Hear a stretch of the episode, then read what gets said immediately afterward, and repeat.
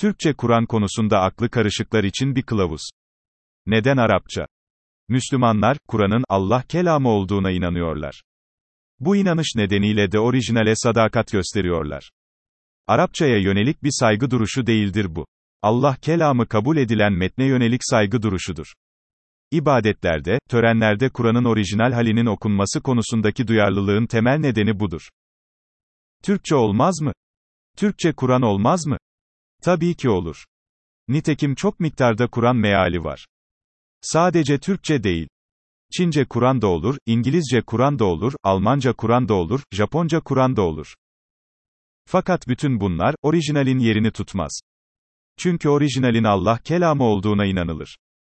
Nasıl anlayacağız? Ritüellerde, dualarda, ibadetlerde, törenlerde Kur'an'ın orijinali okunur. Ama bilmek için, öğrenmek için, anlamak için. Tabii ki orijinal metnin çevirisi okunur. Türkçe meal işte bunun için vardır. Kur'an'ın daha ayrıntılı yorumu olan Türkçe tefsirler bunun için vardır. Denilen nedir?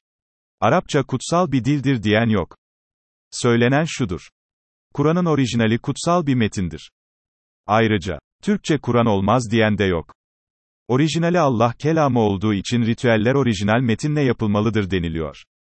Türkçe meali okumayın diyen yok. Tam tersine, hem meal, hem tefsir okuyun deniliyor. Türkçe ezan. Ezan, evrensel bir mesaj. İngiltere'de de Endonezya'da da okunan ezan aynı. Orijinal ezan metni, İslam kültürünün ve inanışının bir parçası. Türkçe ezan, işte bunu bozan bir uygulama. Türkçe ezana şiddetle karşı çıkılmasının altında yatan neden bu. Yani temel dert, ille de Arapça olsun derdi değil. İmamoğlu en azından sahiplenmedi, Şebi Arus töreninde okunan Türkçe Kur'an'la ilgili şu açıklamayı yaptı İmamoğlu. Bence de Şebi Arus'ta Yüce Kur'an'ın Arapça okunması gerekiyordu. Bir belediye başkanı programları yazıp çizemez. Ben de tartışma çıkınca öğrendim. Bilgim yoktu. Ancak tartışmalarla birlikte vakıf oldum. Detaylı bir araştırma yapılıyor. Keşke detaylı araştırmayı böyle bir etkinliğin yapılmasına katkı sağlamadan yapsaydı. Ama yine de en azından sahiplenmemesine de şükür. Acaba İmamoğlu'nun Akit'e, sen gazete değilsin demesine alkış tutanlar, Erdoğan'ın başka gazetelere yönelik çıkışlarında ne yapıyorlardı acaba?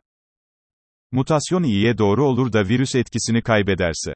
Trilyonluk aşı piyasasının içine düşeceği durum ne olur acaba?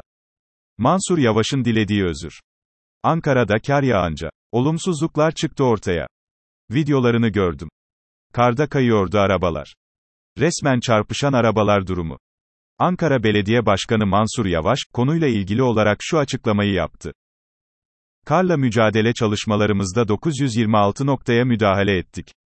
Bazı noktalarda sıkıntılar yaşandığı bilgisini aldım. Hiçbir bahane üretmeden, sıkıntı yaşayan hemşerilerimizden özür diliyorum. İki şey söyleyeceğim. 1. Özür dilemek bir erdemdir. Bahaneye sığınmamak da öyle. Bu açıdan tebrikler Mansur Yavaş. 2. Ancak belediye başkanlığı makamı, özür makamı değildir. Bu özürlerin sayısı artarsa, a yeter ama der bizim ahali. Dikkat Mansur Yavaş. Metin Akpınar'a dair. Metin Akpınar'a borçluyum. Zeki Metin ikilisine attığım çokça kahkahadan dolayı.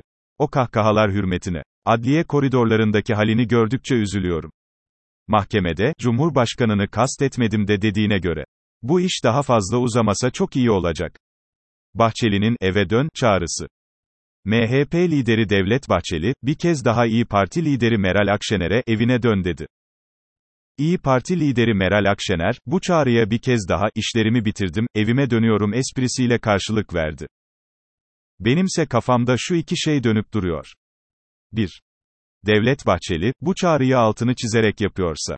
Kesin vardır bir bildiği. 2. Meral Akşener, sürekli işi şakaya vuruyorsa. Kapıyı sımsıkı kapamamış oluyor. Bana söyle. Bana izlediğin 5 diziyi söyle. Sana kişiliğinle ilgili 5 hüküm vereyim. Bana en çok neye güldüğünü anlat. Guston'a dair tespitler yapayım. Bana küçümsediklerinden söz et. Karakter analizini yapayım. Bana kavga anındaki davranışını anlat. Sana kim olduğunu söyleyeyim.